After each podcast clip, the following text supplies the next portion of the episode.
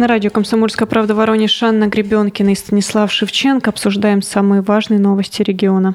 Обсудим скандал, который не случился. В Воронеже сняли на видео ползущую в больницу пенсионерку. Казалось, что случай просто вопиющий, но на деле все объяснилось куда более прозаично. На самом деле, вчера, 17 апреля, многие федеральные СМИ выступили с шокирующими заголовками. Да, действительно, в Воронеже пенсионерка, у которой проблемы с ногами, вынуждена ползти ко входу в медучреждение. И на кадрах любительского видео кажется, что женщина с трудом забирается по лестнице, и при этом ей никто не помогает. Мы сразу же обратились э, в департамент здравоохранения, и там в тот же день сообщили. Оказывается, пациентка прибыла на плановую госпитализацию и передвигается она таким образом, потому что у нее присутствует заболевание опорно-двигательного аппарата. От каталки, которую предложили в больнице, женщина отказалась, ведь у нее есть э, свои специальные устройства, которые помогают ей передвигаться. В БСМП номер 8 особенно подчеркнули, что у них есть пандусы, каталки, кресла-каталки, а также кнопка вызова медперсонала. Но еще интереснее, что сама женщина очень сильно оказалась расстроена тем, что ее сняли на видео. Как говорят медики, эта ситуация нарушила лечебно-охранительный режим и вызвала психоэмоциональный стресс у пациентки. Это не значит, наверное, что подобные случаи снимать не надо, не надо записывать на видео, но, возможно, оператору стоило поинтересоваться, что, собственно, происходит. происходит. И, как это часто бывает, мы не вмешиваемся в ситуацию, а просто остаемся наблюдателями, чтобы потом выложить куда-то в соцсети и повозмущаться. Вот это как раз тот случай. Стас, ну не так давно в нашей студии был э, главврач БСМП номер один Игорь Банин. Игорь Николаевич говорил, что сейчас ну, часто бывает такой вот медицинский хайп, когда кто-то что-то где-то снял, что-то увидел, и вот вместо того, чтобы действительно выяснить, что же на самом деле произошло, произошло, ну вот просто происходит некий вброс, да, и начинается вот такое возмущение, обсуждение доколе все это будет происходить. Вспомним ситуацию с бездомным около БСМП номер один. Якобы врачи выкинули пациента. А то, что до этого пациент дебоширил там и... Пытался разбить машины, да, мы узнали это уже другой после. вопрос. Перейдем к другим новостям. Они у нас касаются транспортной тематики. Губернатор Воронежской области высказался по поводу ограничения движения для дальнобойщиков на участке Лосева-Павловска Воронежской области. Для всех водителей, кто хоть раз путешествовал в сторону юга, этот участок очень хорошо знаком, он наверняка запомнился, и, увы, не самыми приятными впечатлениями. Все наверняка там стояли, кто-то час, кто-то 10-11 часов. С пробками усердно борются, стараются вовремя достроить обход этого участка. Ну а чтобы минимизировать нагрузку на него в летний период, хотят закрыть движение для дальнобойщиков. Давайте послушаем, как это будет достигнуто словами Александра Гусева посты весового контроля. Они перед этим участком, который у нас в Бобровском и Павловском районе расположен, там будут установлены посты весового контроля. Надеюсь, это поможет. Но в целом-то мы надеемся не на то, что водители транзитные начнут хитрить, а надеемся на то, что они будут исполнять. Собственно, важно отметить, что вот этот участок, обход Лосева и Павловска, его достроят до 2020 года, до вот этого летнего сезона. И также, как отмечают в облправительстве, на строящемся участке дороги разместят 6 площадок для отдыха и бизнес-объектов. Что касается самого нововведения запрета для движения дальнобойщиков, то в облправительстве особенно подчеркивают, он не коснется местных предпринимателей. Речь идет все-таки о транзитном транспорте, который проезжает мимо этого участка. И действовать будет запрет со второй половины мая до начала учебного года. Стас, но а вот этот запрет, понятное дело, что он поможет разгрузить дорогу, а на дальнобойщиках это как скажется?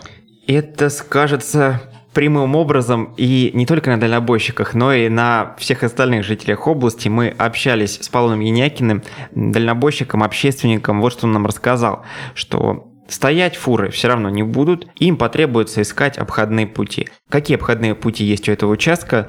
Это трасса через Россошь. То есть огромный поток грузовиков пойдет по дорогам областным, не федеральной М4, по областным дорогам.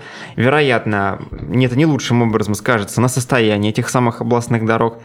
И потом все будут говорить, вот фуры разбили дорогу, а на самом деле они тут поехали только потому, что на другом участке запрещено было ехать. И опять же, все это грозит э, серьезными тратами бюджетных средств на реконструкцию вот этой дороги в будущем. В общем, оценка дальнобойщиков достаточно мрачная. Еще одна новость, которая, возможно, огорчит некоторых воронежцев. В центральном парке нашего города, скорее всего, не появится большой пруд. Напомним о том, что в центральном парке может появиться довольно большой водоем, заявили в конце прошлого года, и идея создать вот такую искусственную водную среду принадлежала голландским архитекторам. Правда, на пресс-конференции 17 апреля губернатор Воронежской области Александр Гусев заявил, что концепция голландцев практически нереализуема в плане обслуживания. Построить-то мы сможем, а что мы будем дальше с этим делать, непонятно. Водоем действительно предложили сделать довольно большой, но без подпитки он долго не протянет. То есть нужно чтобы в него что-то впадало, собственно говоря, но здесь у нас такого не происходит. Так что мы понимаем, в Центральном парке работа продолжится. Впереди еще вторая очередь реконструкции, но вот концепцию всех работ придется пересматривать. Однако там все-таки появятся, например, лыжные дорожки, появятся фонтанчики с питьевой водой и много других э, приятных мелочей, которые составляют мнение о парке в целом. Ведь э, Динамо, по старинке, так мы его называем, Центральный парк Воронежа, получил достаточно высокие оценки не только воронежцев, но и мировых специалистов. Это достойный парк на мировом уровне уже сегодня. Ну а что будет со второй очередью, посмотрим. Еще одна новость, касающаяся общественных пространств Воронежа. Гайд-парки – места, где до 100 человек могут собраться и публично выразить свою позицию, не подавая каких-либо уведомлений, не проходя утомительное согласование. Судьба гайд-парков воронежских, а их, напомню, у нас 6, сейчас находится под большим вопросом. Не так давно гайд-парки предложили актуализировать, и многие общественники увидели за этой инициативой желание вынести места для публичных выступлений из центра города на окраины. Что сказал губернатор? Он отметил, что точно нужно перенести гайд-парк Советской площади, ведь туда люди приходят, чтобы отдохнуть. И, возможно, его нужно убрать от памятника Никитина, то есть от пролетария. Ведь э, там в скором времени будет проходить масштабная реконструкция проспекта Революции, и все это не очень сочетается с планами властей именно по реконструкции.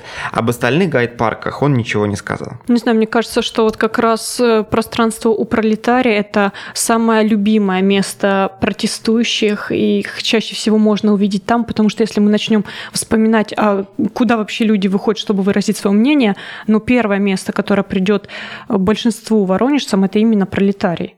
Конечно, это логично, что Перед, центр, перенести место у пролетки, да. это, считай, половину гайд-парков, половину протестующих убрать из центра. Посмотрим, что будет. Еще одна новость, которая коснулся губернатор на своей пресс-конференции, это неприятный запах в городе. И если к воне в советском районе Воронежа люди, к сожалению, уже привыкли, потому что там действительно проблемы с силовыми картами, то вот природа неприятного запаха в Березовой роще и в Северном, но она абсолютно непонятна горожанам. И, конечно же, у губернатора спросили вообще правительство области собирается что-то с этим делать, и они знают, откуда идет вот это зловоние. Губернатор высказался достаточно жестко. Он сказал, что есть негодяи, которые сливают всякую дрянь в канализационные колодцы. Например, отходы переработки масла. И это либо заводы, которые занимаются растительным маслом, либо предприятия, которые обслуживают автомобили. Одно из двух. И губернатор в частности сказал, что масляные пятна завидной регулярностью появляются на левобережных очистных сооружениях. Собственно, сами очистные сооружения винить э, в этом запахе не стоит. Дело в том, что к ним приходит, да, а не то, что в итоге получается? Из-за масляных пятен нарушается технология, перестает распределяться активный ил и появляется вот такой вот сбой, который мы все чувствуем своими носами. В окончании всей этой темы губернатор сказал очень жестко, что, конечно же, они найдут этих негодяев, которые, собственно, сливают все это в люки, и надеются, что в административной ответственности все не обойдется, и этих людей смогут привлечь к уголовной ответственности. И в завершении нашего сегодняшнего обзора новостей поставщиком которых э, выступила пресс-конференция губернатора, напомним про инициативу перенести игры факела на чайку. Губернатор Воронежской области Александр Гусев сказал, что это просто безумие, этого случиться не должно. Но дело в том, что на стадионе в Ленинском районе всего около 600 посадочных мест, и этого, конечно же, мало для уровня ФНЛ. Только есть другой вариант, и кажется, что он еще хуже, по крайней мере для воронежских болельщиков. Если центральный стадион профсоюзов не пройдет сертификацию, соответственно, на нем не разрешат играть. А учитывая состояние сооружения, это вполне реально. Тогда придется все время проводить встречи на выезде. Ну, это, конечно, крайний вариант, и власти надеются, что до этого не дойдет. Ну и чтобы такой кошмарный сценарий не воплотился в жизнь, руководству региона и профсоюзному руководству нужно найти общий язык. Переговоры идут полтора месяца, но результата нет. Пока даже не произведен расчет стоимости ремонтных работ стадиона. Губернатор сказал, надеясь, что патриотизм у них все-таки проявится. И в ближайшее время Гусев анонсировал встречу руководителей области, руководителей стадиона и руководителей клуба, чтобы вместе сообща решить, какова все-таки дальнейшая судьба факела, какова судьба его тренировок. Но пока встреча в таком формате не прошла, мы пригласили в нашу студию Сергея Булатова, главного тренера футбольного клуба «Факел», на самые актуальные вопросы, касающиеся будущего воронежского футбола. Он ответит в нашей студии через несколько минут вместе с корреспондентом Юрием Козловым.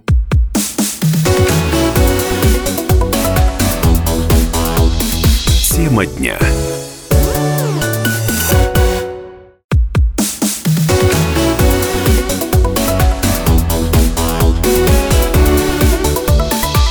Тема дня.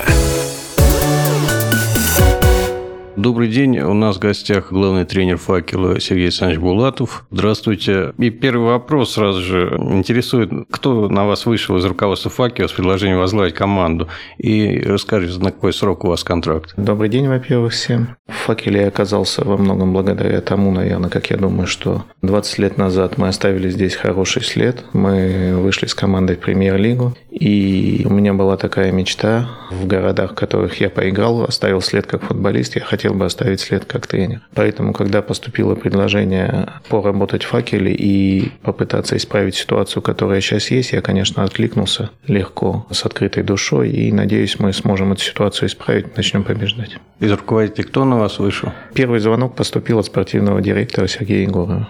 А контракт у вас на какой срок? В данной ситуации контракт не имеет никакого значения, длительность контракта. Мы имеем определенные договоренности с руководством клуба. Мы зацелены прежде всего на то, чтобы команда осталась в ФНЛ, причем осталась по спортивному принципу. И все наше будущее, как команды, так мое, так и всех ребят, зависит от этого результата. Не опасаясь приходить в клуб, который вот уже два сезона подряд меняет состав чуть ли не на 100%. Не опасайтесь вот каждый раз наигрывать новых людей. Вообще ситуация нестандартная. Я первый раз принимаю команду по ходу своей карьеры в течение сезона. Тем более складывавшаяся ситуация была не самая благоприятная.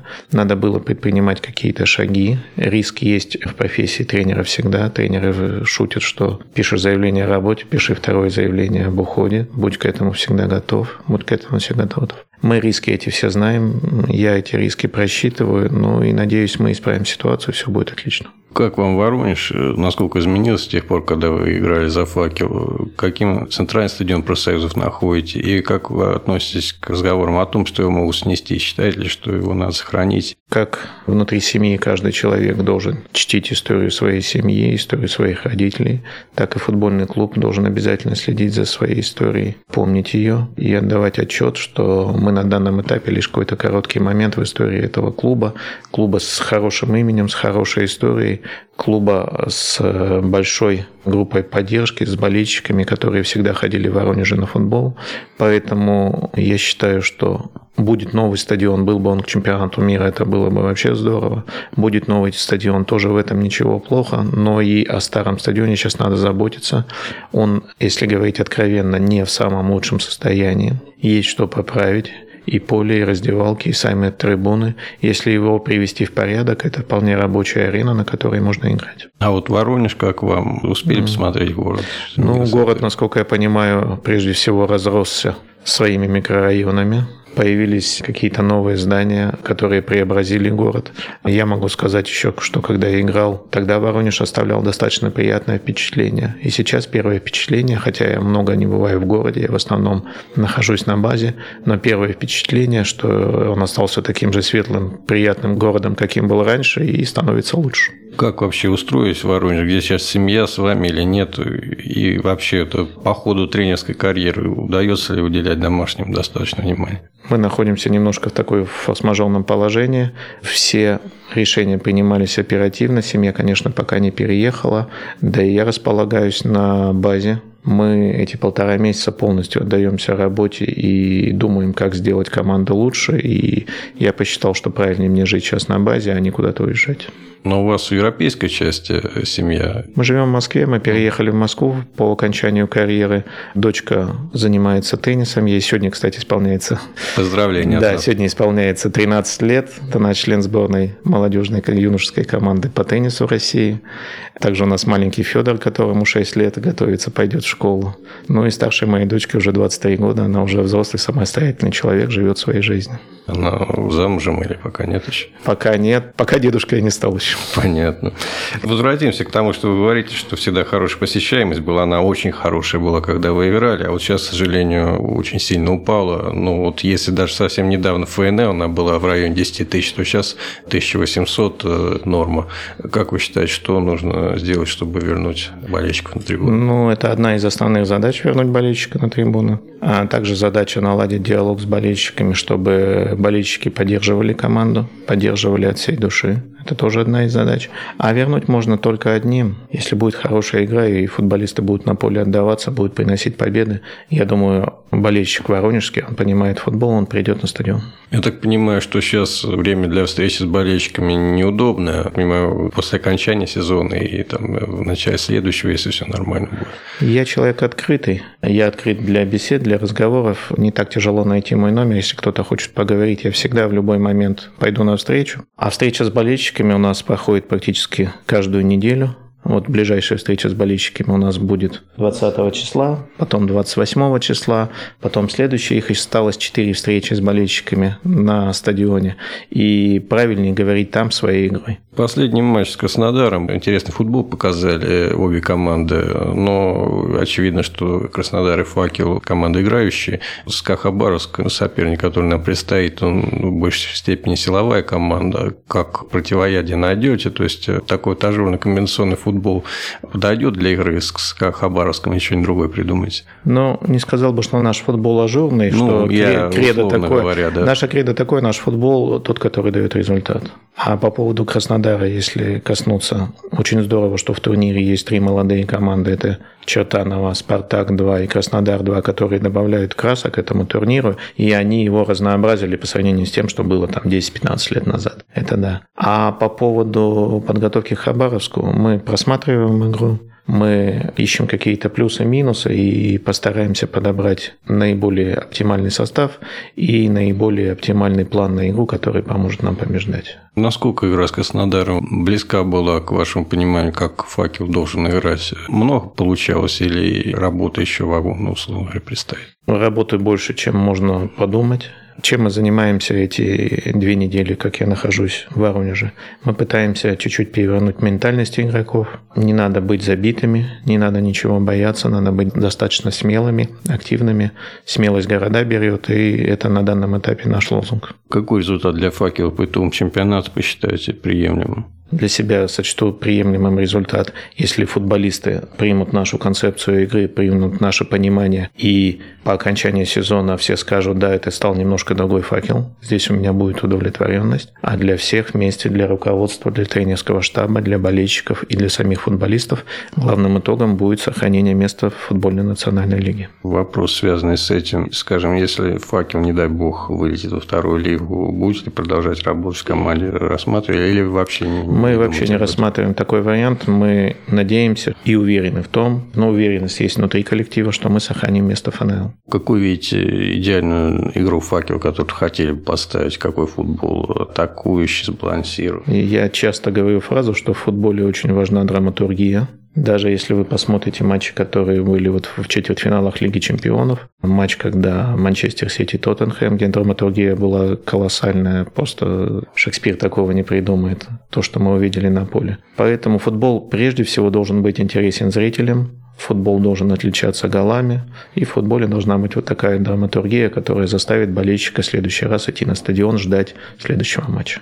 Нынешний состав, как вы считаете, в перспективе на что способен, если вот удастся потянуть кондиции, вот поставить игру, которую вы хотите? Ну, у нас на данном этапе тот состав, который должен и обязан позволить команде остаться в ФНЛ. При длительной и плодотворной работе с любым составом, и с этим тем более, будут какие-то подвижки, команда будет становиться сильнее, будет становиться сильнее команда, будет становиться сильнее индивидуально каждый футболист. Здесь э, есть что улучшать, есть куда работать, но у этого состава клуба есть определенные перспективы. Наверняка рассматривали какой-то план «Б» на тот случай, если команду покинет ее стержневой игрок и капитан Игорь Лебеденко. Как вы считаете, удастся быстро перестроить игру команды в этом случае? В любом случае, мы сейчас зацелены только на вот сейчас оставшиеся 7 игр. Все наши планы связаны с тем, что надо сохранить место ФНЛ, мы, это клуб, ведем переговоры, потихоньку разговариваем с теми футболистами, в которых есть у нас заинтересованность на следующий сезон. В том числе, конечно, в этом списке и Игорь Лебеденко. И мы надеемся, что мы приложим все, что можем для того, чтобы сохранить его для воронежских болельщиков. Вообще, есть какая-то уверенность, может быть, разговоры уже были, удастся на этот раз Костя команды сохранить, если все нормально будет, сохранит факел вместо ФНЛ?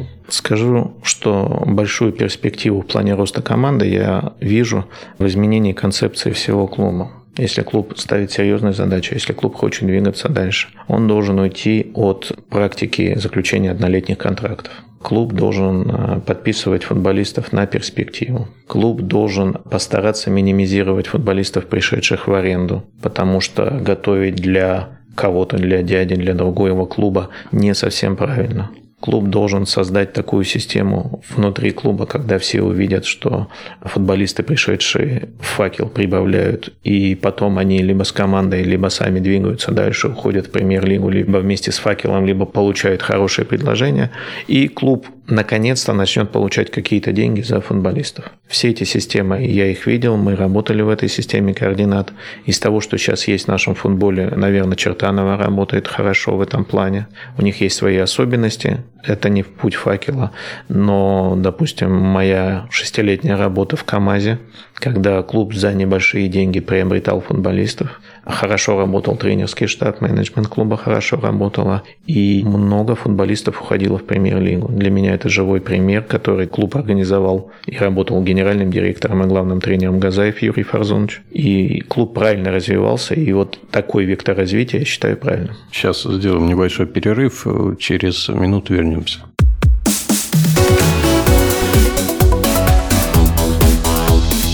Тема дня.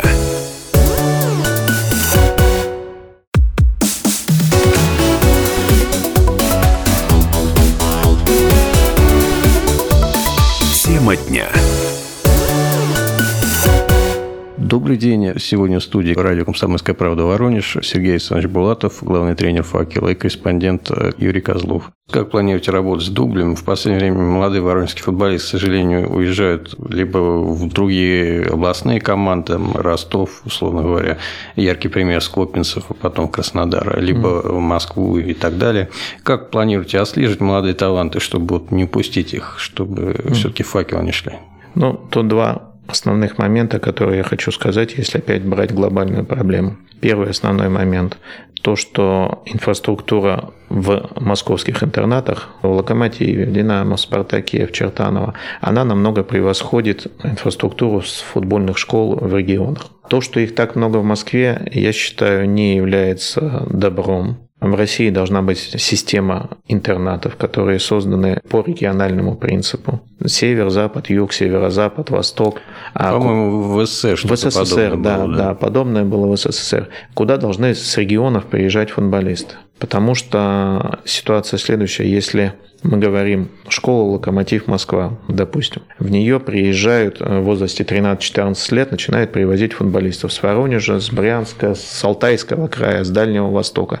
Привозят туда футболистов, они постепенно выжимают москвичей, потому что приводят лучших. Уровень первенства Москвы среди первых лучших команд очень хороший. Но на выходе, как давали одного-двух футболистов каждый год в дубле, так и дают. А регионы становится беднее, в регионах не остается футболистов, и поэтому практика, когда в Москве много хороших школ, а по России их мало, я считаю порочной. Это первый момент. Ну и второй момент, для того, чтобы здесь оставались молодые футболисты, надо платить нормальные деньги тренеру, который их тренирует в детской школе, работает с ними, и создать нормальную инфраструктуру. То есть, если он э, поставляет в главную команду, какой-то процент должен получать? Ну, эту систему можно поработать. Важно создать какую-то систему, важно создать план этот, и как все у нас в жизни, все упирается, как всегда говорят, все упирается либо в женщин, либо в деньги. В этой ситуации все упирается в деньги. Сейчас живете на базе, как вам условия в теннистом? Изменилось ли там что-нибудь вообще по сравнению с временами, когда вы за факел играли, или все на прежнем уровне примерно? Опять же, вопрос финансов. Я вижу, что люди, которые работают в клубе, на базе, обслуживающий персонал, все, кто рядом, они искренне живут и хотят что-то изменить. Косметический ремонт какой-то на базе проводится. Да, она требует каких-то финансовых вложений, она требует реставрации, она требует того, чтобы там что-то сделали. Но на данном этапе для нас это дом, в котором мы живем. Это наш дом. Мы там работаем и будем продолжать работать. Я надеюсь, изменения какие-то будут, но состояние сейчас не критическое. Вы тренировали команду Сахалин в этом э, дальневосточном острове на материке. Мало что знают. Вот как вот там уровень жизни, можете вкратце рассказать, как футбол развивается, обсуждают ли судьбу соседних Курильских островов, тоже периодически возникают дискуссии, что их японцам отдадут, или вообще им там параллельно, условно говоря. Знаете, очень полезный опыт. Я там проработал два года. Мы в течение там последних двух лет побеждали в группе «Восток» в профессиональной футбольной лиге. К сожалению, не шли дальше, потому что существовали какие-то свои причины для этого. По региону могу сказать, что да, это такой анклав, как, допустим, есть Калининградская область на западе, так Сахалин на востоке, который окружен не государствами, а окружен водой. В городе, можно сказать, немножко свой устав, на острове свой устав. Летом и осенью там золотая пора, когда тепло, когда можно съездить на море, можно съездить на залив. А очень хорошая погода осенью, которая позволяет долго тренироваться. Но есть там ноябрь, есть апрель, когда дует ветра, когда очень много снега. Снег на поле иногда бывает такой высоты, что выше ворот стоит. Меня есть фотография, где начальник команды стоит на поле и ворот не видно. Я спрашиваю, почему убрали ворот. Он говорит, не убрали, засыпало. Это был апрель месяц, март-апрель, когда проходят клубы лицензирования. Там было не очень хорошего качества поля, сейчас поменяли. И вот э, один раз дул такой силы ветер, что рулоны, из которых состояло синтетическое поле, скатывалось,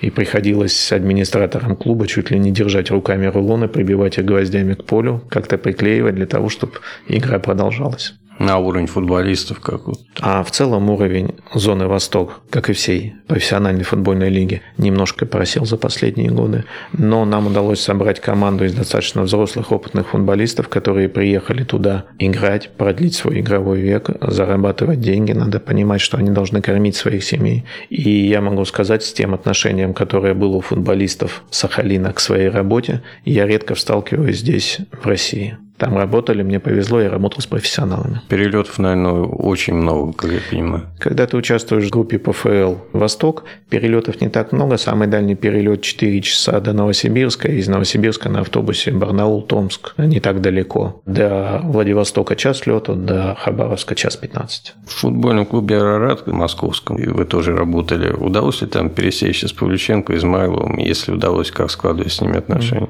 Мы с Игорем Лебеденко познакомились там, потому что Игорь Лебеденко тоже был в Арарате. Это был очень амбициозный проект, который поддерживался на хорошем уровне. Очень жалко, что команде пришлось уехать из России, потому что здесь бы она могла наделать много шума и выглядела бы достойно. Надо отдать должное для меня работа с Павлюченко, Рибко, Лебеденко, Измайловым стала неоценимым опытом, потому что одно дело работать с футболистами второй лиги, другое дело работать с футболистами, которые играли в сборной страны, играли за границей, имеют опыт намного больше, чем мой игровой. Поэтому тот опыт, который я получил в Арарате, он был бесценен, и я надеюсь, он сделал меня сильнее. Но звездной болезни у них не было, или бы какие-то проявления. Ну, все люди разные. Главное не заражаться этой звездной болезнью. Излечиться из нее можно. Но по опыту работы, вот опять же, в своей карьере, как футболиста и как тренера, чем сильнее футболист, тем он порядочнее, как мне кажется.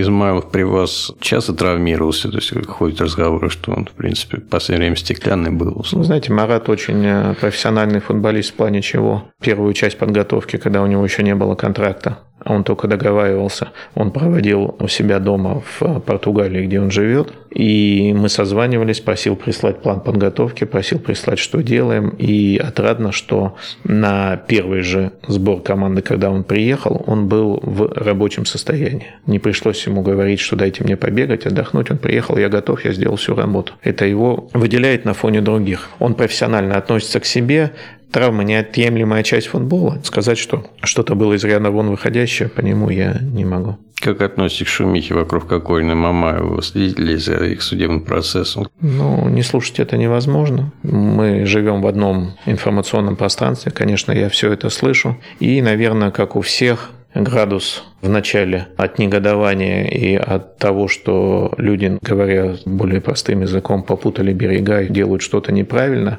он сейчас сменился на определенное уже сожаление к ним, жалость, потому что ребят решают свои работы. Я считаю, что то наказание, которое они уже понесли на данный момент, его достаточно для того, чтобы что-то у них в жизни перевернулось, поменялось. Я за то, чтобы они вернулись в футбол, и все футбольное сообщество должно, наверное, их встретить, когда они вернутся, и постараться снова принять. С Гулиевым похожая ситуация недавно была. Как вы считаете, почему вообще такое происходит? Большие деньги возвращают? Первый вопрос, наверное, это воспитание, потому что там в какой-нибудь восточной культуре, в кавказской культуре невозможно вроде бы представить, чтобы начали размахивать руками или неуважительно относиться к старшим. Ситуация, опять же, плохая, да, деньги иногда развращают людей, но если ты был правильно воспитан, если тебе с детства говорили правильные слова, сколько бы на тебя соблазнов не упало, ты должен их победить и должен быть сильнее. Есть ли у вас любимая зарубежная команда, модель игры, которой стараетесь ориентироваться?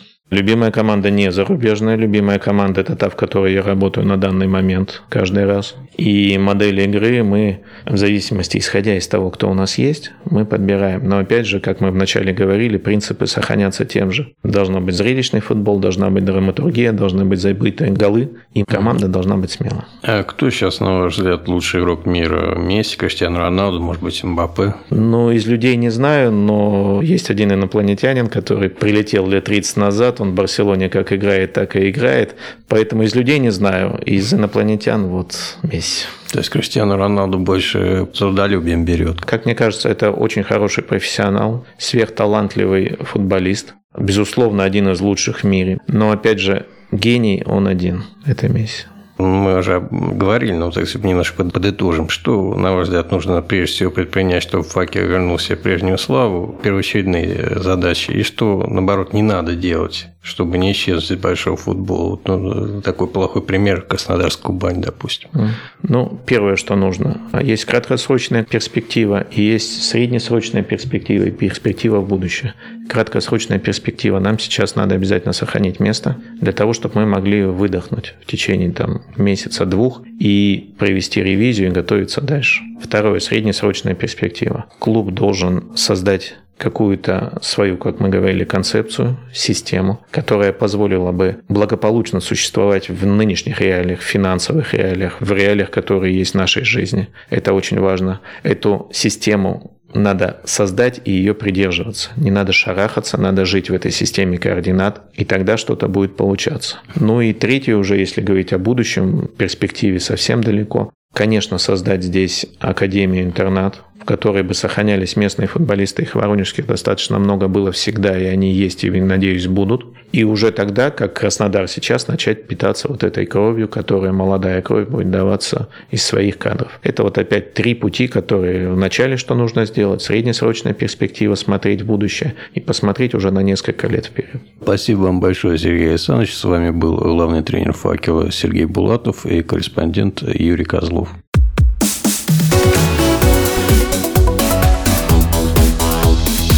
Тема дня.